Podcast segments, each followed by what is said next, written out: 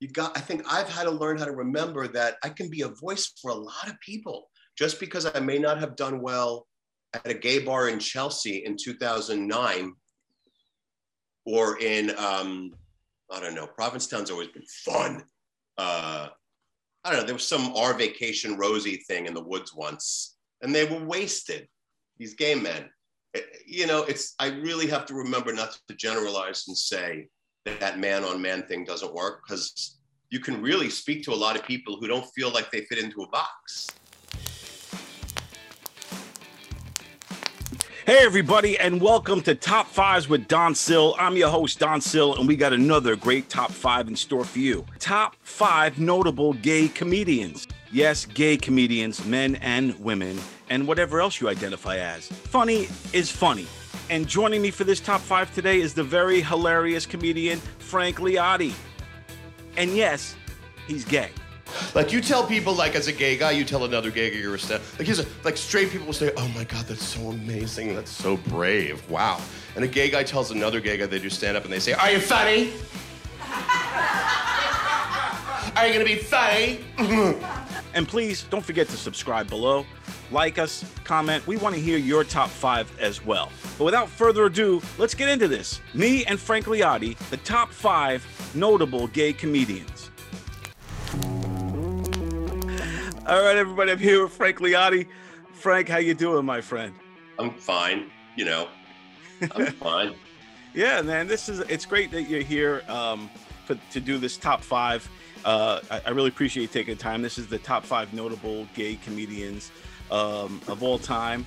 Uh, you know, so you are a gay comedian. Tell me a little bit Yeah. about getting started in, in the industry and In uh, comedy or in comedy. Yeah, yeah. Just your story, I guess. And, and were you were you always out as a comedian, or was that something you had to do? Uh, in- I mean, you. I always wanted to do stand up, but I was afraid of it. Um, I remember I even got a job. I applied for a bartending job in 2006 at Stand Up New York, but they hired me to be Mo Masavia, who used to run it there. Who's I love him. Right. Um, he hired me to be a manager, and by that they paid you fifty dollars to be a host. They just called us managers, and I got to watch stand up, um, and I got to watch all of those New York comics. That was, you know, like back then, that Yeah, blew me away. yeah, I remember man. like Todd Glenn. I, I just remember seeing everybody: Godfrey, um, Jessica, Russ Neve, just all these. Mitch, um, Mitch Hedberg. what's his name? Titties, titties. Fatel. Fatel. Oh, oh yeah, yeah, yeah, yeah, with the panties. Yeah, yeah. I love lingerie. Oh my god. I even have a subscription to the Victoria's Secret catalog. Well, I don't have a subscription. My neighbor does. She just hasn't received it for a couple of years. And I remember Mo would always say that, always say, do the check spot, get on stage. And I was scared. So I didn't.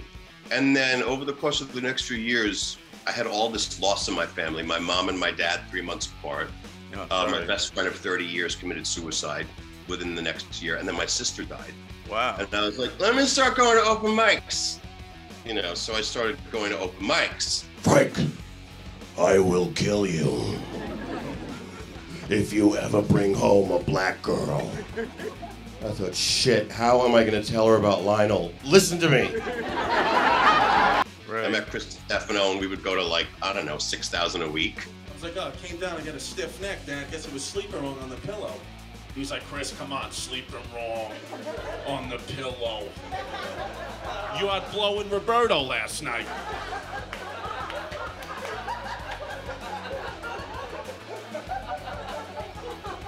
Who's Roberto? and I started in 2009. And maybe because I was in my 30s or a little older, it, it was just, I, I never really wanted to, I just, I wasn't, I don't come from a place of like um, what one would think a gay comic might talk about. But then again, when we look at the list I have today, none of them do really. You know what I mean? Right. Yeah. Um, so I never really hit it, but I always talked about my whole life as opposed to like that section Yeah. of it, and it wasn't really on purpose. Does that make sense? Like I didn't. yeah. Were, were you in, inspired like by like was there any kind of uh, out gay comedian that inspired you to to do it, or were you just comedy in general? Because I No, said, oh, you know what, in general. Mitch Fatel's hilarious. Uh, I want to do what he's doing. Type of No, like I remember seeing Jim David back then.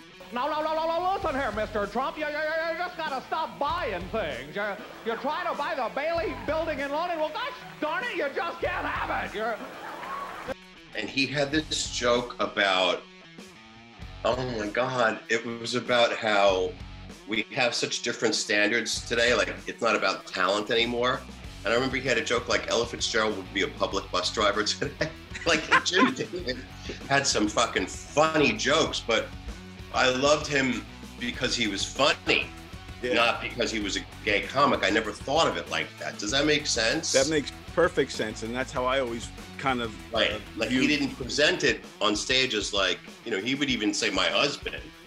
And he'd be like, yeah, right, that's how it goes. And he would go on with his act. So in that sense, yeah, very much in the same way Todd Glass, right. You know, it didn't make it about his act. And then when I told him at one point he inspired me just because I wanted to like hit on him a little bit, he was a dick. Because I wasn't had, because I wasn't a waiter here that has to kiss your fucking ass. I gave it right back to you. Is that the way you treat people and you think you can get away with it? And notice you didn't interrupt me because that's like, you get, don't kiss me, sit down, you fucking whore. He was like, no, no, I came back in. I went back in. I was like, okay. I was in LA. Wow. He, I didn't know you can go back in. It was just not. I was like, all right, well, that's a comic, you know, but some comics are nicer than others.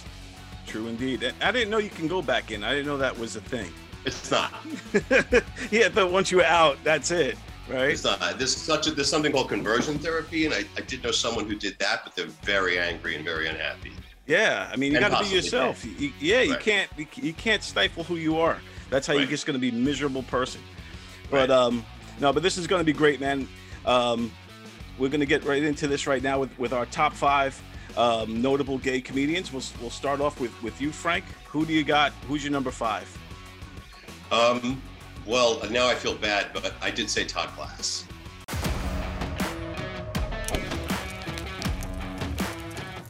Just because Todd Glass isn't necessarily this, like you'll see, most of the comics I like aren't necessarily um, set up punchline, set up punchline, set up punchline, whether gay or straight. Right. You know, so Todd Glass would have like a story about people who have that bathroom in the living room when everyone's sitting there, and you, and then it doesn't flush. Ever go over someone's house and the bathroom is way too close to everyone's hanging out? Ugh. Oh, are you kidding me? It's like, where's the bathroom? It's right there. And so, like most of the comics that I have on my list, maybe with the exception of one, it's not so much the core of their act, Right. but I do think Todd Glass is very funny. Did you ever, by accident, go, oh, and then you realize it sounds real gay? No? I think Todd Glass is hilarious, very funny dude, and like, like to your point, his act isn't built about around his sexuality. In in fact, Right. you, you don't even know it half the time unless you listen carefully and he drops in, oh, my husband, like you said, but like with Jim David Right. type of thing. It's it, it from what I've seen of, of Todd Glass, it's not always on the front face, you know, um, Right. of his act. I was on an airplane, and the lady next to me turned to me and she goes, Excuse me, does my breath smell like tacos? I said, I don't know. I said, Do you, do you put cat poop in your tacos? you know so i do i do like that when you know you you don't use your your uh, sexuality whether you're Well, I mean, the way that I've always looked at it is it, it's not even conscious. It's just, well, uh, listen, everybody's voice is their voice. And people really are who they are, but life is so big. You know what I mean? There's so much about it. I mean, there's so much that there is to it. And the truth of the matter is, I don't want to hear 15 minutes on, say, football. So I certainly don't expect an audience to listen to 15 minutes on, you know, anal or fisting. although that might not be bad Perforated anus. i just wouldn't want to go through 15 minutes of fisting You know what I mean? It's just not like uh, stuff like that's just always been kind of not. I don't know. If anybody asks me, I'll talk about it. Or if a woman's giving me a dirty look and shaking her head at me, I'll be like, I don't give a fuck who you are. I like men. Like Right. I've done that when they're on the front. I I've done it more in crowd work. Right. Like right. if I'm talking to the microphone, I'll all of a sudden I'll notice my hand just like that. I'll be like, gay. you know what I'm saying? It always Right. comes out more like that. Like we're all doing a side like I wish I'd been born normal, not broken, like homosexual. I'll do jokes like as a side. Like I'm not that kind of gay that like is obsessed with. I don't give a shit. I don't care about. I don't know who Lady Gaga is because you walked. I don't. I don't care who she is. I don't really care about Madonna. I like Motley Crue and Zeppelin and whatnot. I'll go with my first pick is um he, he's from like the 80s boom era. His name is Bob Smith.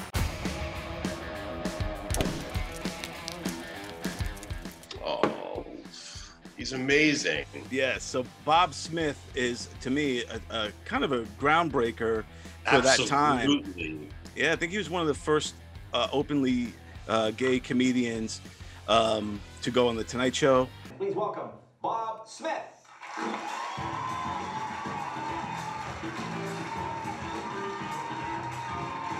and Yeah. um, he started a troupe, a comedy troupe called uh, Funny Gay Men, uh, Yeah, Funny Gay one of them is in my top five. Oh, he was okay, cool. So one yeah. of them is not Bob. Oh, one of the guys from that When I group. Bob, he was pretty sick. He was very sick. Like he couldn't shake my hand, you know, Right. because he had Lou Gehrig's disease, I believe.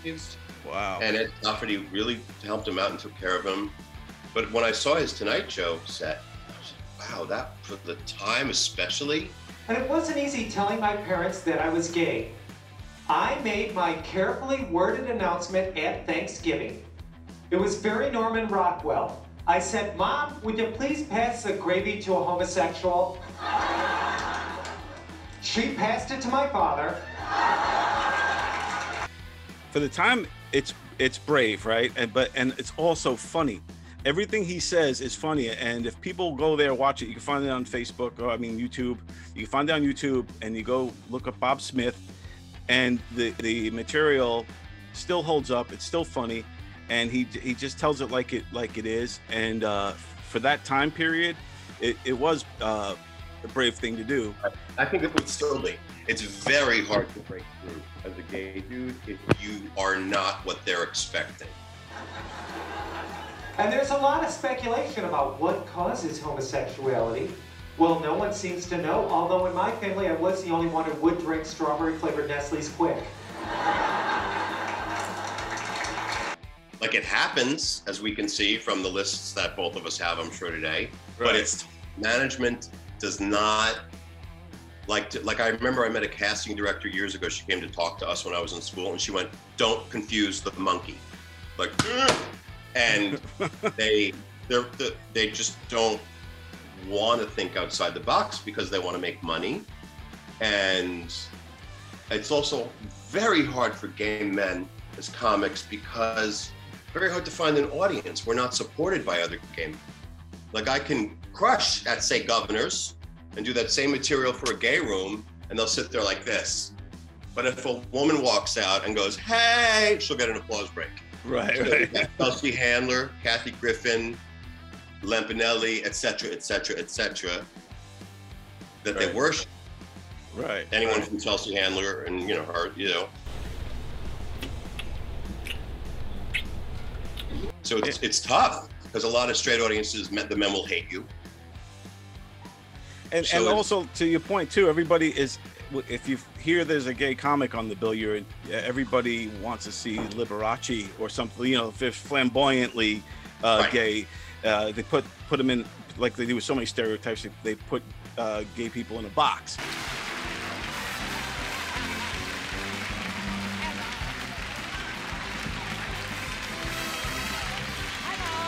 Where every gay guy's, "Hey everybody, how are you?" And, and I that think said, there is one on my list who's up though, who could be considered that, but he's a brilliant comic. right, right, yeah. Chris Exactly. Distefano. No, I'm kidding. Come on, Chris, your Latin boyfriend Roberto. Think I don't know?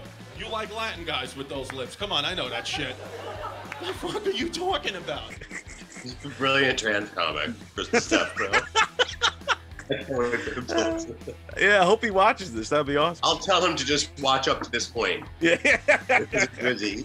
I know Julio. Come on, you fucking. It's what you like, Sassone dick. That's what you like all day. Fucking Julio. Yeah, he's busy doing All right, the, so who's- his who's 20. Oh, you Uh, told me Bob Smith. Yeah, So Bob who's up? Smith. So so yeah, so Bob Smith is um, my number five. So now it's your number four pick. Who do you who do you got, Frank? Tim Dillon.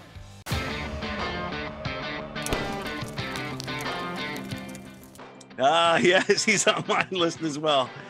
Tim Dillon. He goes, Yo, bro, it's pretty fucking simple. You gotta see yourself as the world sees you.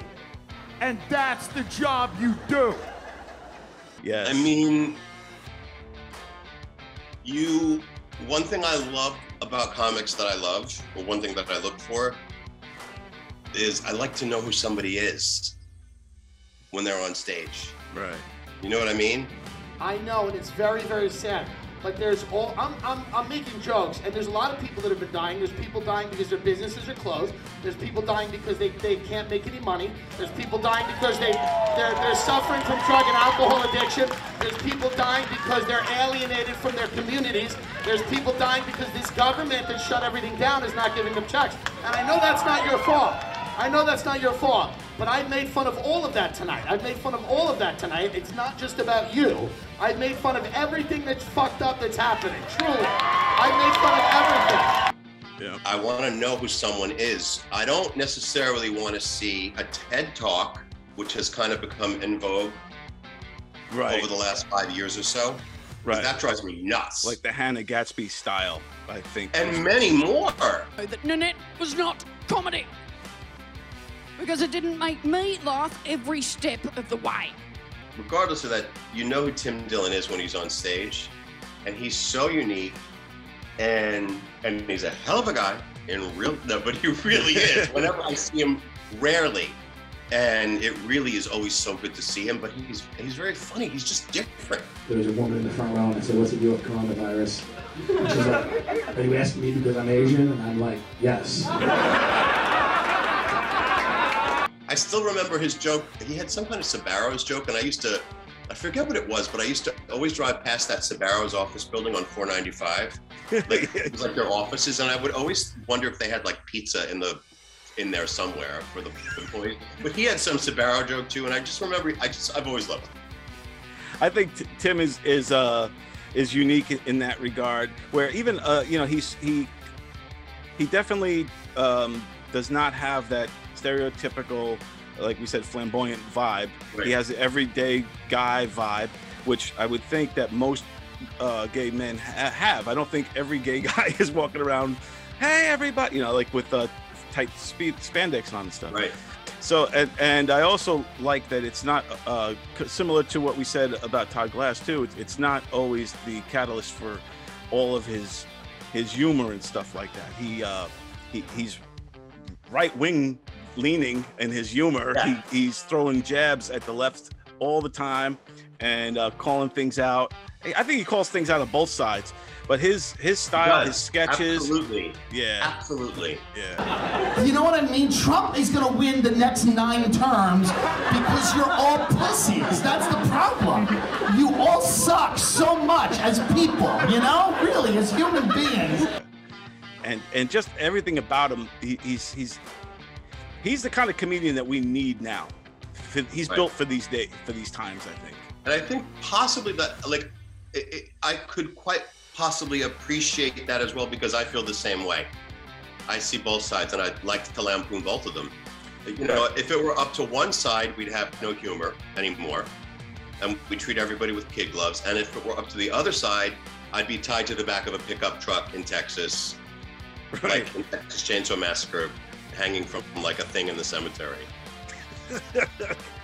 i know that and that's what's what's crazy is is, is you know i think there's a lot uh, obviously these days a lot more acceptance for the gay community but there still is that risk of those types of people out there that hate that hate you you know or hate it's weird because it's like I never, like I would have comics say to me, "Oh, when you go to the South, or when you play this room or play that room," and I never. I've experienced it less than more, if that makes sense. Like I remember at the Claridge or whatever it's called in Atlantic City, I remember one couple all the way to my left sitting almost under a pin spotlight, and he had his arms folded, and she was afraid of how he was reacting or feeling the whole time. And I had the audience, I had the whole crowd turn and look at how because I was doing well, and I had them all turn to their right and look at how miserable he was. and when they got up and left, they applauded. The audience applauded. So if you can kind of own that, you can win. Go. Sometimes I think you're just a little too sensitive, and I don't want to say don't be so sensitive because that isn't fair. I'm an ethnic. My parents were married for 50 years. If my dad ever spoke like that to my mom, Sometimes I think you're just a little too sensitive. I think my mother would have said, slap on some lipstick and grow some balls, bitch! Because real people don't talk that way. So who's your number? Uh, what are we up to for? My number four, uh, you mentioned him a little bit earlier, is Jim David.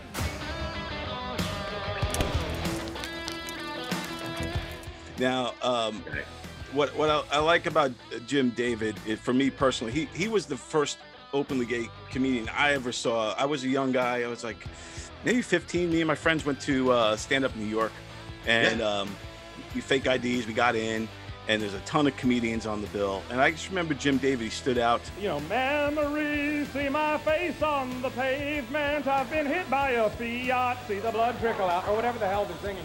me and, and uh, I thought he was funny. It was it was one of the times when, you know, um, when, I, I would say when, when I accepted somebody for who who they were, and, and didn't judge him for for what he, you know what I mean. And I and I liked the material, the jokes, and he joked. His whole set at that time was about being gay and stuff. Right. And, and I just remember like like I remember trying to find him again. I wanted, you know, just to learn more about him. The, the internet wasn't around yet. So then years later, when Tough Crowd came out, he was like a regular on Tough Crowd all the time. Don't you feel that, for instance, like a lot of people don't like Bush, you don't like Bush? In a lot of ways. I'm not even going to go there. I'm saying you don't like I'm not even going to go there. You don't like Bush. That was too easy. And Tell generation of comedians, and Jessica's generation of comedians, and uh, I mean, they're just solid. Yeah. Solid. It was a, that No was a great age, time for comedy. whole- Man, Yeah, solid. like the the late '90s. The, the this was early '90s when I saw Jim David, but I would say like the the, the generation you're talking about, I think, was like the late two, late '90s, early 2000s. Mid to late '90s. That New started. York City. That Yeah. was the best, man. Like I used to go to this all the time to like uh, the Comedy Cellar and and Right. uh, all those spots down there, and just you know see all the comedians because they were all there. And it was the time when like Amazing. comedy was thriving. Was, right? you know, And I remember, like, I think it was Patrice, because I was at that little podium every night at Stand Up New York. And I remember, I remember him, but it was a pretty general thing with most comics. When someone would be doing material on stage, I remember Patrice in particular saying, "That's funny, that's funny," as opposed to laughing. Right, right. You know what I mean? You know what, though? If they're getting an education, I don't care if they look like Patrice if he fell into a bottle of Pepto Bismol. because we become it depends on my mood but we really do look at it like this kind of thing And Right. that's where we're unfortunately you know it's like if you bake cake all the time you know you're not going to always want well i don't know about that but you know what i'm saying yeah, but if you bake cake all the time, you eat somebody else's cake. You you're not looking for like, wow, this is delicious. You're looking for how'd you do this? You put extra uh, eggs in this thing? Like, how'd you, you- right. so, so you're trying to figure out like when, when comics watch other comic sets, they're they're looking at the timing, the writing, the delivery. The, or like when i watch Attell i'm like i never want to open my mouth again This is inappropriate. I apologize. Let's pull it back a bit. Fisting. All right, fisting. yeah. yes he's it's just he makes it look so I don't care how many years you do it. Yes, it, it, get, it changes, and yes, it's working that muscle. I mean, I certainly don't have it now because I haven't been on stage how many times a week anymore. Right. Yeah. Um, but I've been very lucky as an actor um, to work with some brilliant directors who are um, assertive and know exactly how to get the performance out of the actor that they need. You're taking the pizzas out of the oven. You're taking the pizzas out of the oven. You're smiling. You like what you're doing. You're smiling. Take the pizza out of the oven. He can't talk. but yeah, that, so that's uh, uh, Jim David. I, I think he's a, a, a great comic. He's still doing it. He's still out there, uh, believe grinding and um, making it happen. So God Yeah. bless. Yeah. I have a thousand people to thank, so I'll be brief. To the guys who beat me up in high school, may your life be an endless parade of child support and restraining orders. to the priests in my Catholic school, may your prison time pass quickly. And to my acting teacher who said I would never make it and who's been in the closet longer than a Nehru jacket, I say, sit on this, you old queen. All right.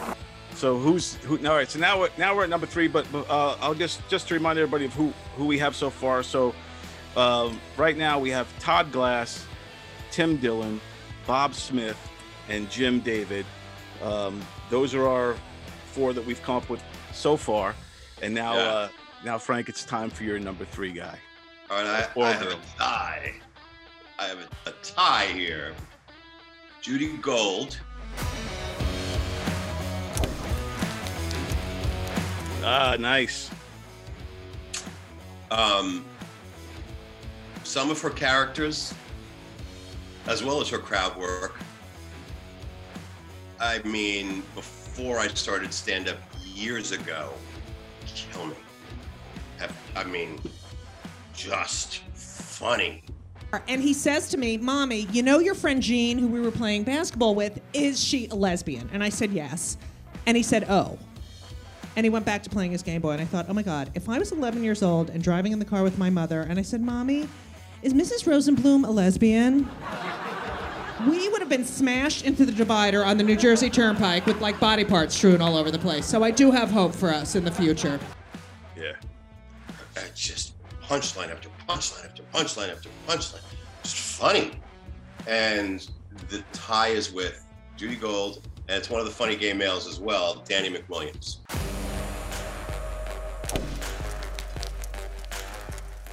Oh yeah, Danny McWilliams is one of the Not as known as Bob because he never did do, you know, got a Tonight Show break or anything, but he used to, I don't know what's going on. The duplex open mic on Wednesday nights. Oh, she passed away, but Poppy uh, Kramer used to run it. And then she gave it to um, Brill, Michael Brill. And then he gave it to Danny McWilliams. But I'd seen Danny McWilliams there for 11 years. And he can do a half hour on Chris Christie. Governor Chris Christie, that load over in New Jersey. He is horrible, isn't he? Homophobic and a corrupt politician. He's, he tried to stop gay marriage. He said, as long as I'm governor, there'll never be any gay marriage. It came right from the horse's mouth. He's got these punchlines. if someone is willing to like listen to that sort of Joan Rivers kind of punchline, one after the other after the other. Yeah. I mean, it was just so funny. There was so left hook. I walk out of the club, this man hands me condoms and lubricant. Because we're in the same set. He hands me a package of condoms and a package of strawberry flavored lubricant. I didn't get laid that night, so the next morning I put it on my bagel. Do you think there's something to it when you go up on stage and you're out and, and gay that you have a certain freedom to go even further, like like to, to be more confident? I think that the more honest you are as a human being with whatever, the more just truthful you are or self aware. I mean, that's what it's about. Like, I'm easily annoyed.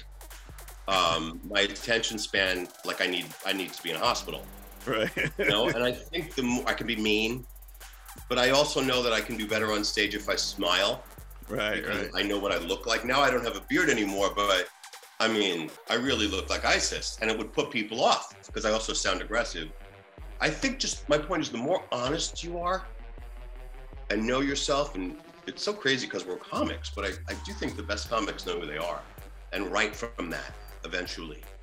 I agree. I, I, I think Johnny Carson told that to somebody. I think he told that to uh, maybe it was David Letterman or somebody. They said, you know, Johnny, what do I do? I just got the show. What do I do? He goes, just just be yourself, and and they'll everyone will like. Takes you. years to do. Yeah, You know what I mean? yeah. It It's does. tough. It's not So- that easy so as it sounds. there's a Yeah. freedom in that. I think that there's a freedom in not having to write about like my wife or whatever, you know. Right, right. Or I'm so gay that I love feather boas, whatever the fuck it is. right, right. I think that when you're honest about it, you know, people appreciate it. I had my Jets T-shirt on yesterday just because it fits great and it's green. right. And the kid in Trader Joe's was, "Oh, what do you think of Zach Galligan or whatever?" That's the guy from Gremlins. And I was like, "I don't know, I'm gay," and he did not laugh. But I think that it's, I think that when you're honest, because that comes from honesty. I hated when my dad would watch football in the den. Right. He would scream so hard the china cabinet would rattle. Wow, damn. Because he was so into it. He was, yeah. You know, like I'm, uh, like my inner hair cells are dead, irreplaceable. but when you're honest about it, regard, you know what I'm saying. Yeah. I'm beating, you know. No, that's cool. I also I love uh, Judy Gold. Um, she's great. Uh, sh- she's you know reminds me sometimes of an old school Friars comic with the way she is. Her God, yeah. yeah. She just has that that, that kind of stage presence and, and delivery and swagger and and uh, and just Right. style. There was one picture I found of my mother with her grandfather, and I said, Ma, your grandfather was so fat. And she said, Well, Judith, that was the style then. I'm like, really? When's that coming back in style? I need a modeling job, you know what I mean? But uh, she's still out there doing stuff. She's very relevant. Oh, she's yeah. probably been around f- since the 90s, I'd say, at least through the 90s. Early, at least early 90s. Yeah, At so she just missed 90s. the '80s boom and came up, and I think she was out the entire her entire career. I think. It's Judy's show! And then a big spit curl would come down, and I come sliding down the spit curl, hanging on the end, waving. It's Judy's show! you know, she had that Margaret Cho sitcom, and but but she's always she's one of those comics who, you know, obviously comics get better, but I've done so many shows with her where she pulls like you know she'll not be doing well because it's stand up New York now on a Wednesday. Right, right, And, yeah. Like, you know, a special ed class will have like six people in it in case the teacher gets attacked. You know, you can't have them all pile up on you. So those Wednesday nights when nobody's in the room. Yeah. I remember, I think her son, one of her sons was there and she really wanted to do well because it's, you know, your kid. And she was doing new material and the crowd was retarded. They were from Romania. Like, why go to a comedy show if you're Right, native? yeah, you can't understand the Yeah, language. Why? But she was, it was new stuff and she was so fucking funny. And it was all new. It was like, you could tell that she had just written it and it was so funny. Well, the other day, I go on the computer to buy a plane ticket, right? And then they're like, please enter your birth year. I must have scrolled for like 25 minutes. Like, my God! Where has the time gone? I've done nothing with my life. I'm gonna die! That's awesome, man. Who's All right. yours? So, uh, Your my three. number my number three is Margaret Cho.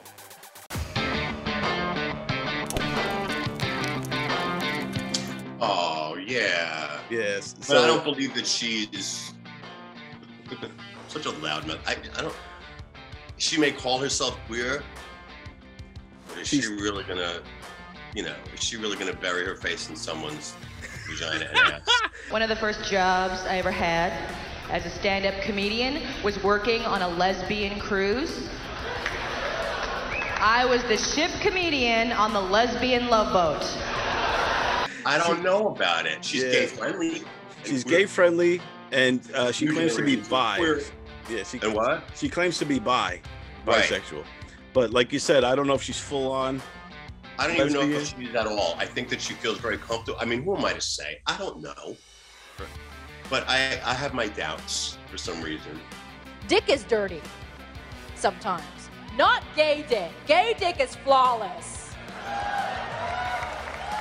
Oh, gay dick is so gorgeous. I would suck it, but you won't let me. I sat next to her in the little green room at Laughing Skull in Atlanta. Oh yeah, I love that place. She was, isn't it cool? That's a cool. And That's one of the coolest. Very like there was some queen next to her, like I love you, and she was so, just like a real comic. She was just not feeling. She was just so normal and not on and. Right. Yeah. But I mean, her characters too. Like when she does, her, I mean, I know everyone must say it, but when she does her mom, holy shit! Because gay, they like a picnic. Yeah, she does great, and and she brought a lot of awareness to to Koreans too. You know, and Holy shit. And I'll never forget when I was first starting out, she was like, I don't give a fuck if somebody steals from me, I'll write more. And I was like, oh. wow. Gay dick is gorgeous because gay men know when the dicks come out, they're gonna be judged. So they better be best in show. Something about her talking like that and then breaking through was very inspirational to me. You know, and she's also very funny. yeah, and and and what do you think it is about her, uh, or or certain comedians that that might not be gay, but they but they translate to the gay community, and the gay community just I think that she may have come from, I really don't know, but I think that she may have come from, oh, I thought you meant like with her and why she may identify as that.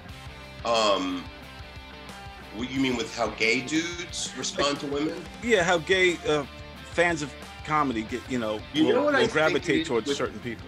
What I think it is with gay dudes and women is I think that, you know, say you have like a little gay boy who's like, I want to listen to Barbra Streisand. And the father's like, get the, you know, what- get this fucking get away from me. Starts to act cold to the child. And the mother's like, oh, come, come bake cookies with me and your aunt. Right. Whatever. right, right, Aunt right. dead, who's dead now. Your aunt dead. Um, I think that this, and there's also such a hyper masculinity in so many straight dude cultures that I think that a lot of us as gay dudes, I guess it comes from such formative years, have just learned our comfort zone. I loved, like when I look at old SNL, Gilda Radner.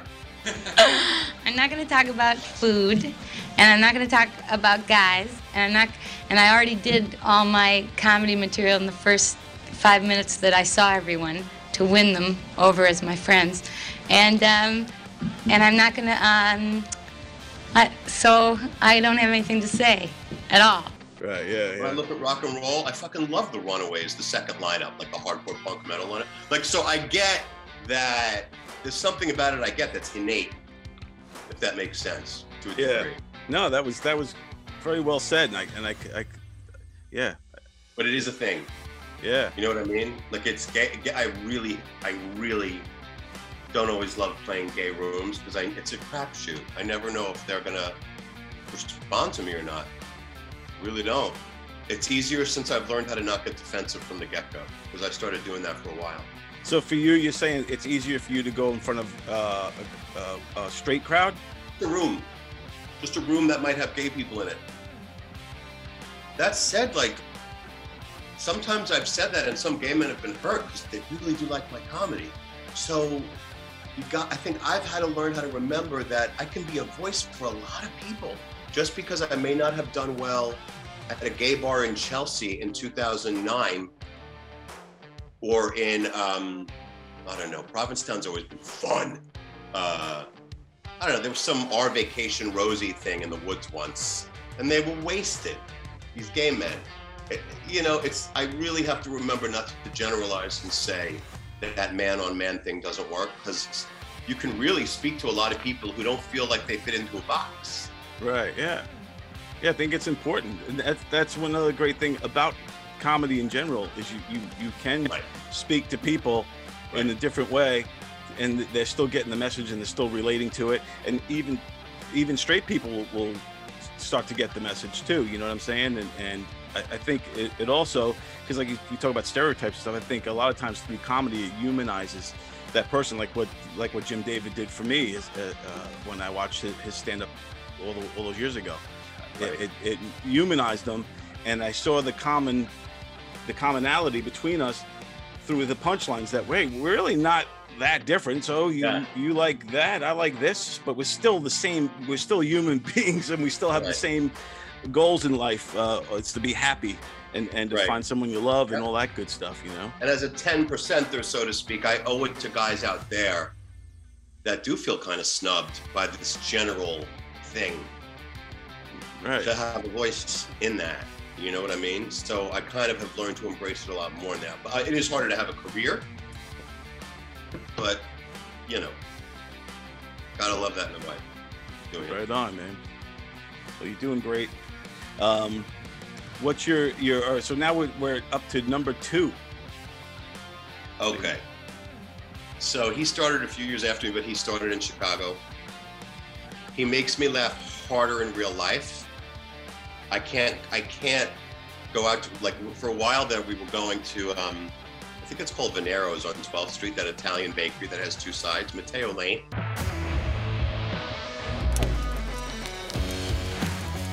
Oh, yeah. Matteo Lane, like there was a guy who would always be at the Creek and the Cave, like downstairs, some military dude, not a comic, but he'd always be there. And whenever you'd like turn around, he'd be like right there. So I'd like Matteo, we used to make fun of it. And I'd forget about it and look around, and then I'd turn around and Matteo would be right here with this frozen look on his face, like right there.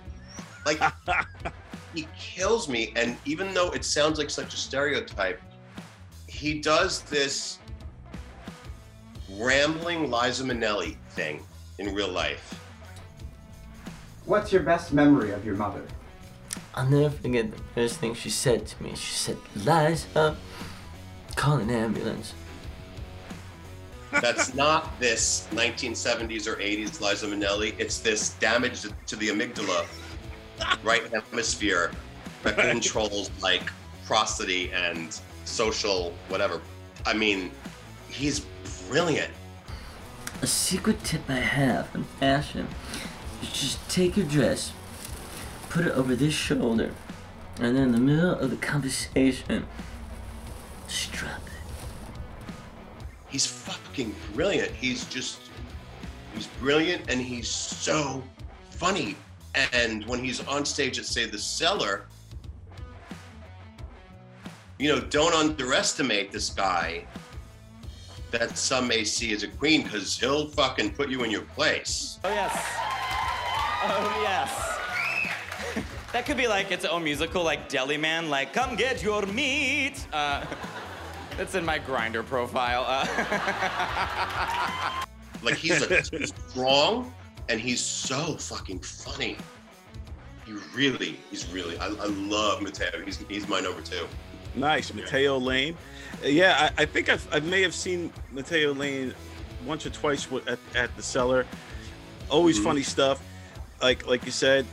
Um, you know, I, it, it's interesting to hear, like, because you know a lot of these people that I'm talking about, like, you know, Right, right. and and that that's what I, I you know, Comedies, you know how they say, oh, they all know each other? In comedy, we kind of do.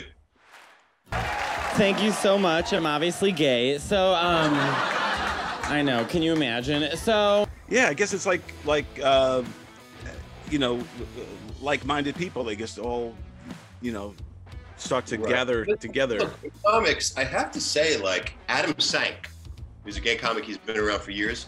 He has helped me immeasurably get work over the years. I mean, honestly, there was one gay comic when I started who was literally probably the only one that was unfriendly, and he moved to LA. He didn't want to be nice to any gay people. He was just nice, nice to straight, straight men and women. Really? For the most part, uh, there's really I've always found gay comics to be very supportive, and uh, like Adam Sank has always given me work. When he couldn't show up, he'd recommend me, or um, oh no, Joe DeVito's not gay, but he's always kind of rec. but as has my number one, who we'll get to. My number one has always given me a lot of work too. Very good. Yeah, Joe Joe DeVito is he's n- not gay, but what do they call those guys that uh that take care of themselves? Uh, uh, metrosexuals. I heterosexual? Is it heterosexual? Confusing. I have a lot of gay friends. They have a lot of nice shit. I'd like to get in on that settlement if it's possible. Very well appointed Colin Combs. He's Italian, so it's kind of like being, you know, when you're that angry and expressive, it's like being a homosexual. and, and we'll do another list another time for the top ten, uh, top five metrosexual. He'll be on that one. Italians. Who's your number two? Uh, my my number two is um, Mario Cantone.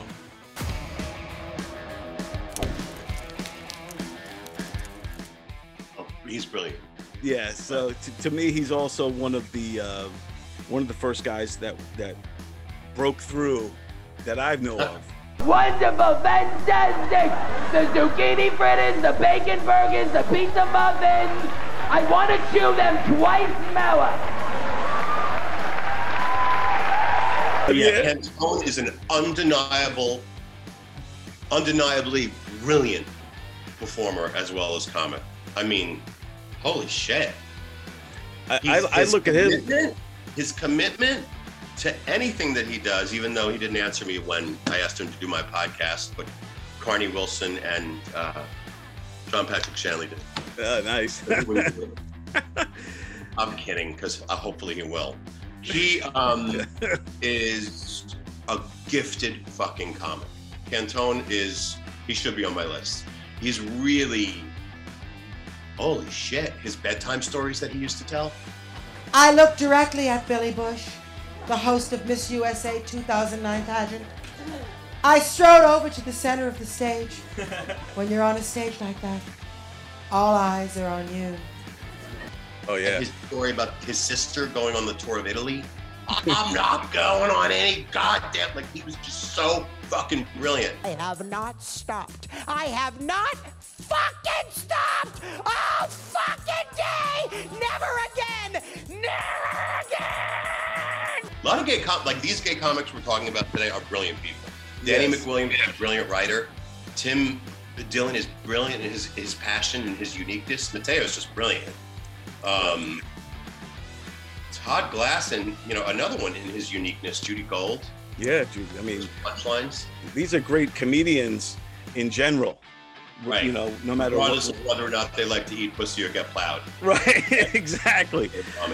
Right. Yeah, and and with Cantone, I I- I feel like he he is almost a, bridges the gap from the old guys from from the 70s that we talked about, like Paul Lynde and those all those guys that weren't quite out of the closet, but it was like everybody knew that they were gay type of guys. I don't think you could teach me to dance. Poppycock, I'm the best. I teach the mambo as part of my craft, and I teach the ballet to stay out of the draft.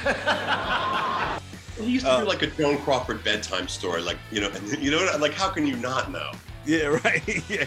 Shut up! I'm trying to watch The Wizard of Oz. But again, like you know, the audience knows. Yeah, doesn't necessarily have to talk about it. That's how. That, that's why I think with with Cantone, Right. he, he takes he's he bridges that gap from the, the Tim Dillons of the world and guys like you and and all these comedians today that are that are working, and you know it's um and more, more accepted audiences now. I, th- I think Cantone kind of bridged that gap from the '70s. Then he was like '90s, and then into now. And he can act, and he Yeah. can really act. Paolo, Brazilian. Broke my heart. I've never gotten over him. Anthony. Had an ass like two scoops of butter pecan ice cream. Um, he's he yeah, he's he's a very he's, he's brilliant. He's so talented. And, You know. and funny as hell. He's you know funny as fuck. His Broadway show Laugh Whore, like he's it was I saw it. He was sick. You just but yeah, he's he's been a huge inspiration to me as a comedian. Very Always, cool. Before I started, yeah. I, I, I used to I used to look like Marilyn. I look like Marilyn Monroe. Years ago, she was my roommate. I get Marilyn Monroe. Very cool. So let's go through the list real quick because now we're getting to the number one here. So I just want to uh, make sure we got everybody. Okay. So um, Cantone. So we have so far on our list that we have to narrow this down when we're all Mhm. set is Todd Glass. Yes. We got Tim Dillon. Mhm. We got Bob Smith. Yep. We got Jim David. We got Margaret Cho. Mhm. we got Judy Gold and Danny McWilliams are tie. Yep. We got Matteo Lane and Mario Cantone. And now it's time for your number one. What do you got, I mean, Frank? What do you think? Come on, Jessica Kirson.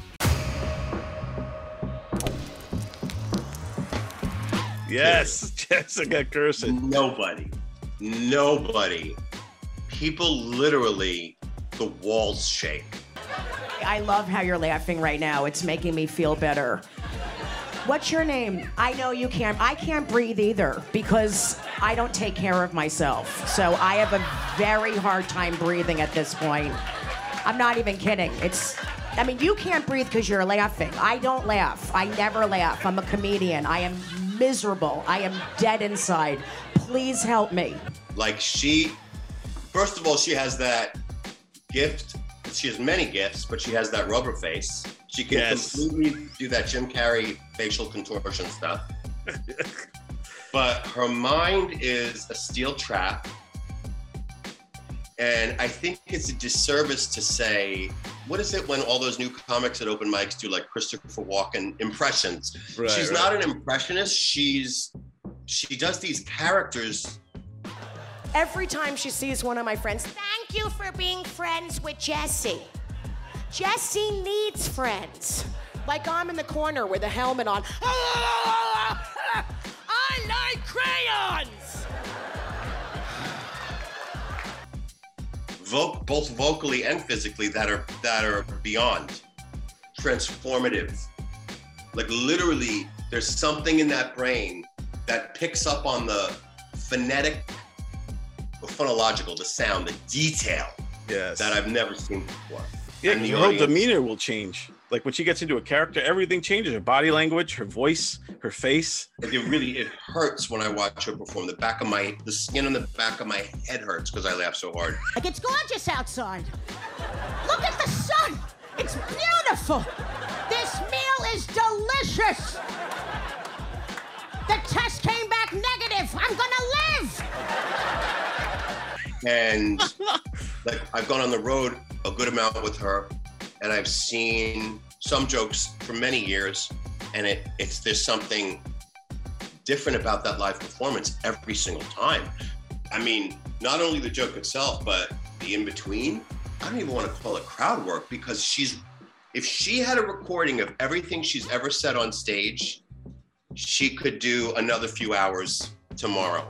A lot of my, you know, straight white male friends, they're comics, and they're great. You know, most comics are really fucking good people, just so you know. The comics are gonna save a lot. I'm telling you, we're gonna be the ones that really speak the truth. But Right. because the way that that girl writes on stage, and I call her that girl because she's like my sister, the way that she writes on stage is unlike anything I've ever seen before.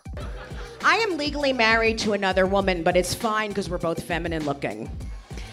So that was hilarious what I just said. Um, and it's very true because she's hot. She has long hair. She's very attractive. She wears makeup, heels. You know, so a lot of guys are like, "This is great." You know, there's not there's not as much judgment if we were both like with a crew cut.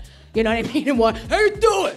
What's going on? It would be a different experience. But- As soon as she enters the stage, you're already, as the audience, engaged, and you know that she's going to be a juggernaut. She's a firework. She's she has uh, she brings the air changes in the room when she gets on stage because she brings so much energy with her. My a number one inspiration, um, and I think that we're so alike as people, which is weird emotionally. Our emotional makeup, a lot of our tastes, a lot of our passions and dislikes, that it took me a while to kind of really find my own in that. Like the legend of the phoenix. The bunch of killer. Uh, the bunch about the phoenix. that was you know it's also a lot of stuff like she's so honest that when i tried being that honest as a man people would get scared my first college roommate was named maxwell britton iii and when we first moved in together i overheard him on the phone hello mother i've got a very colorful roommate like something out of the corleone family and after i shot him i called my mother up and I was like, Ma, what's the story? What race are we? And she said, Shut up, we're white! Because she knew we just made the cutoff. That's what it's all about. Yeah. Taught me to look for that truth.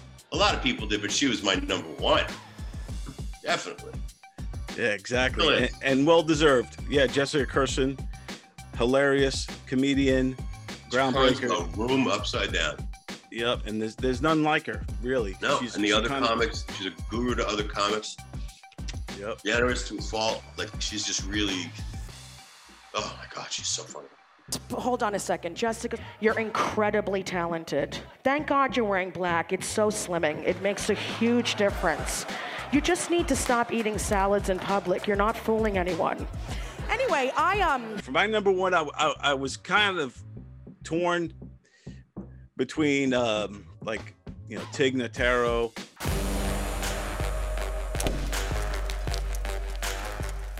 but, uh, or uh, Ellen DeGeneres. And I think I'm. I- I think Tig deserves honorable mention because um, you know she broke some ground as well throughout her, in her career.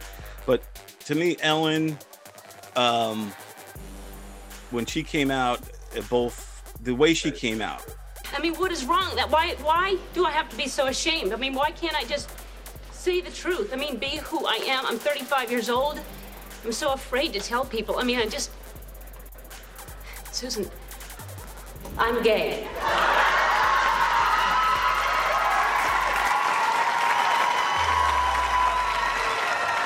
Mainstream people had no clue that she was gay. She was doing sitcoms. She was playing uh, straight women in movies. She was, you know, getting leading roles and like um, she was in a couple of movies at the time, like these comedies. They were trying to fit her into That these bride. uh, what was that bride rom-com. thing? This is something. What was that thing where she was that bride?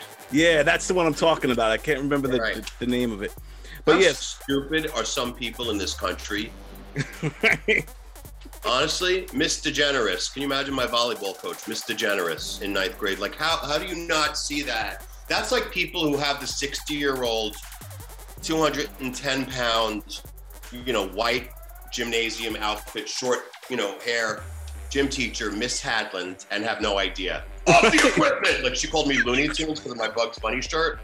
And I was like hanging from the parallel bars. She was like, Looney Tunes, off the equipment!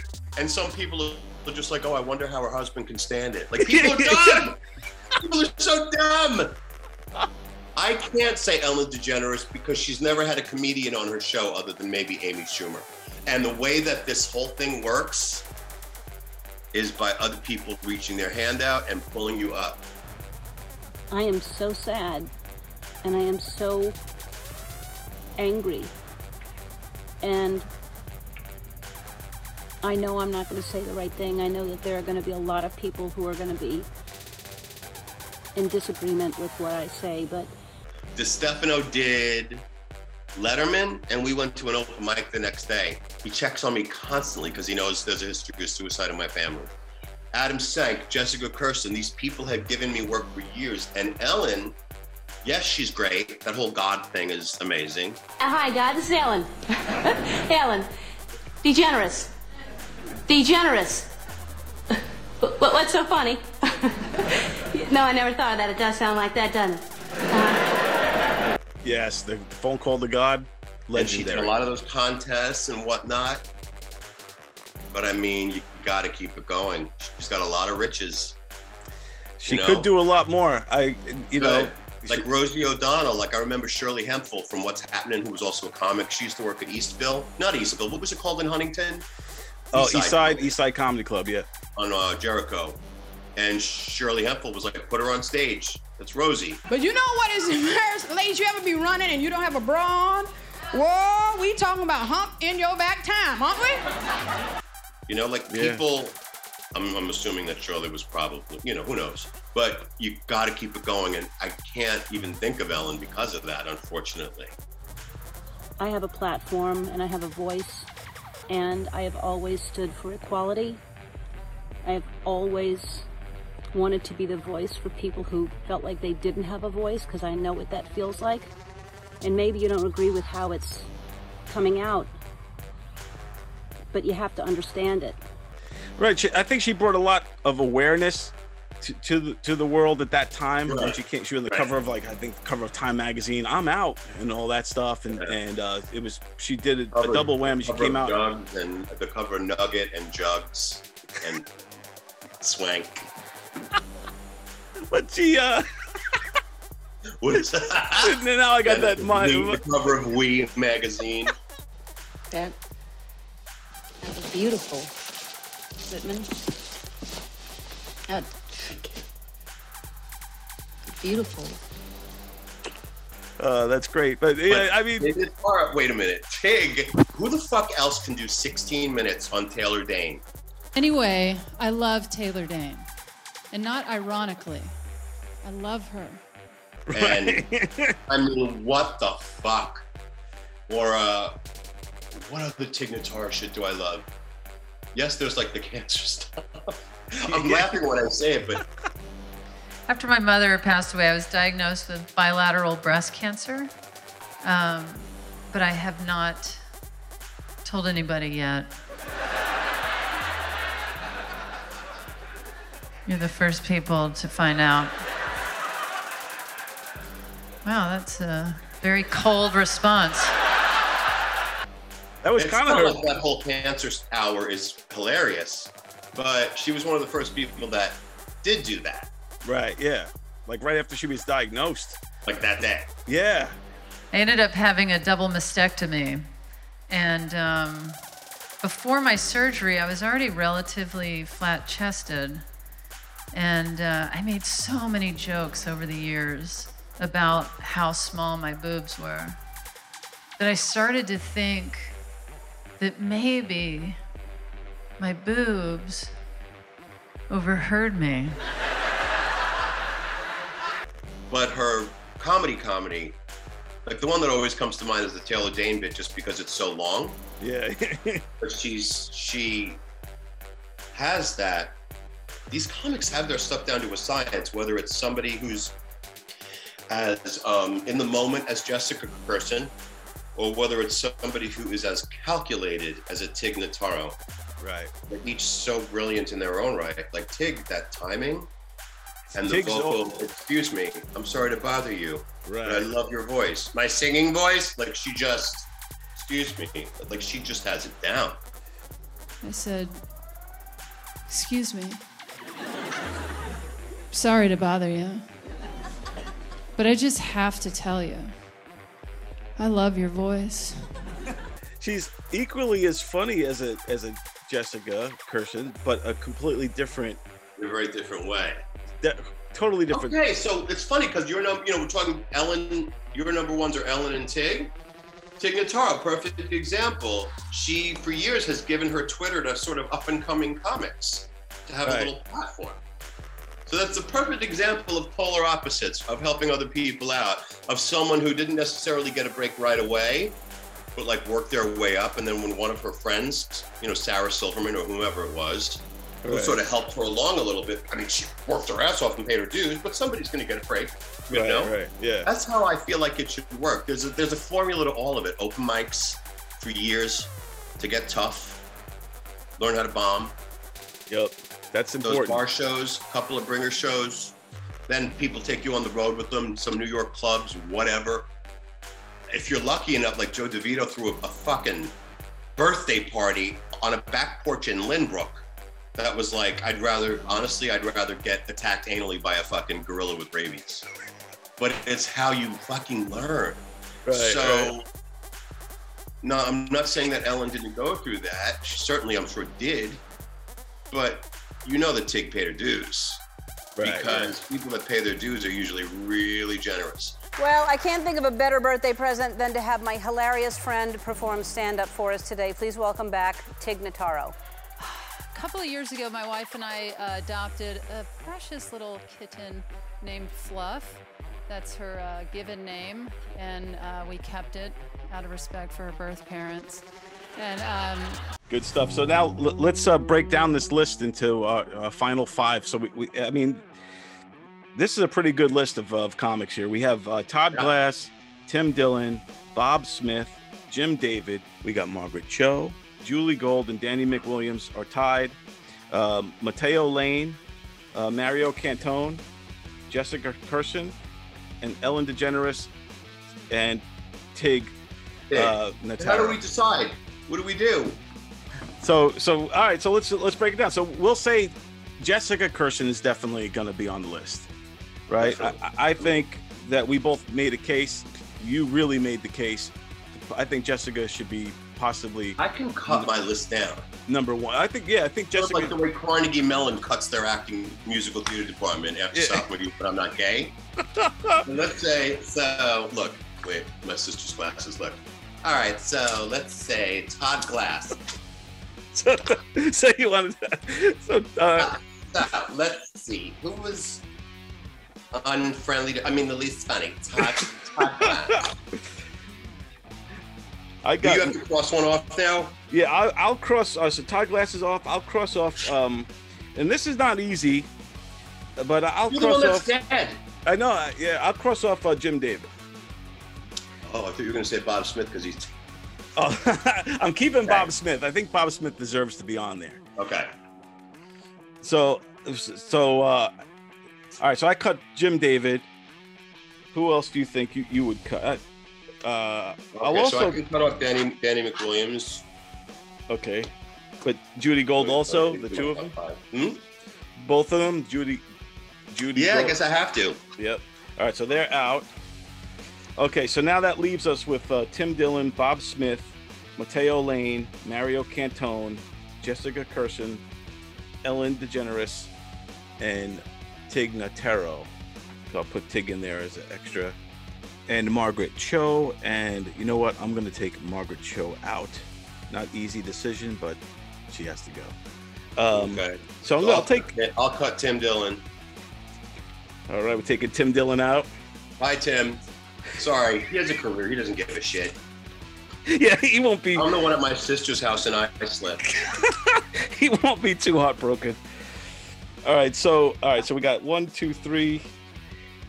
All right, I think I'll take out Ellen, and then I think we have our five. I'm, I'm gonna take out Ellen because of what you said. You convinced me otherwise. She was my number one, but now hearing what you're saying that she hasn't given back to the community quite like she should, and being in this in the stature that she is, she could easily give back. And why not do something like what what Bob Smith did all those years ago and make a uh, a traveling, you know, kind of a troupe of Right. comics or or something Right. along those lines, or even a she could make a network like the O Network. She there's so much she has power to do right now, and like to your point, she's she hasn't really done much except you know, uh, like how many like uh you know the little kid the viral video of the three-year-old yelling at his mom linda listen linda. It's hilarious. But you know how about you have a comic on? Exactly. Once. Come on I'm just so sorry that it's come to this. so we Because- have Matteo So here's here's what we have so far. I think this might be five. We have Bob Bob Smith, Matteo Lane, Mario Cantone, Jessica Kirson, and Tig. that's a fucking beautiful list So so there there it is, folks. There's our list right there. That's a beautiful list That is a great list indeed, my friend. well, Frank, you are awesome, and I appreciate you taking the time to do this top five with me. Tell Thank everybody how they could find you and follow you, and and where's your website? So I have a podcast uh, with a friend of mine from Performing Arts Day Camp when I was 12, but I'm not gay. It's called Jiffy Pop Culture, Nice. and we do all kinds of movies. Like um, we did Looking for Mr. Goodbar, The Sentinel, that horror movie from the 70s this week. Ordinary People is coming up, a Best Picture. We do we did different strokes and facts of life, and we fucking rip them apart. Like I kind of do stand up about them, and she's very funny. So it's called Nice. Pop Culture. It's it's very politically incorrect and it's doing well. It's kind of cool. So they can find me there, and on Instagram, it's Frankaholic, F R A N K A H O L I C, and uh, also uh, there's a fisting channel that I have.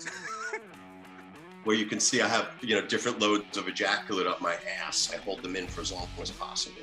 I'm gonna throw the fuck up. That's not funny. Uh, well, And that's people- it, kids. There you go, Frank. Man, I, I appreciate it. you are awesome, my friend, and uh, thanks again. We got a great top five here. Thank you, buddy. This was a blast. I hope you guys out, out there will like it. The LGBTQAIL. Well, there you have it, folks. There's the list that me and Frank came up with. The top five gay comedians. Let us know what you think. And let us know if we missed anybody. If there's anybody we have to add, or if we did it wrong, or if you agree or disagree. Let us know in the comments below. I'd love to hear it. And don't forget to subscribe. And we'll see you again next week.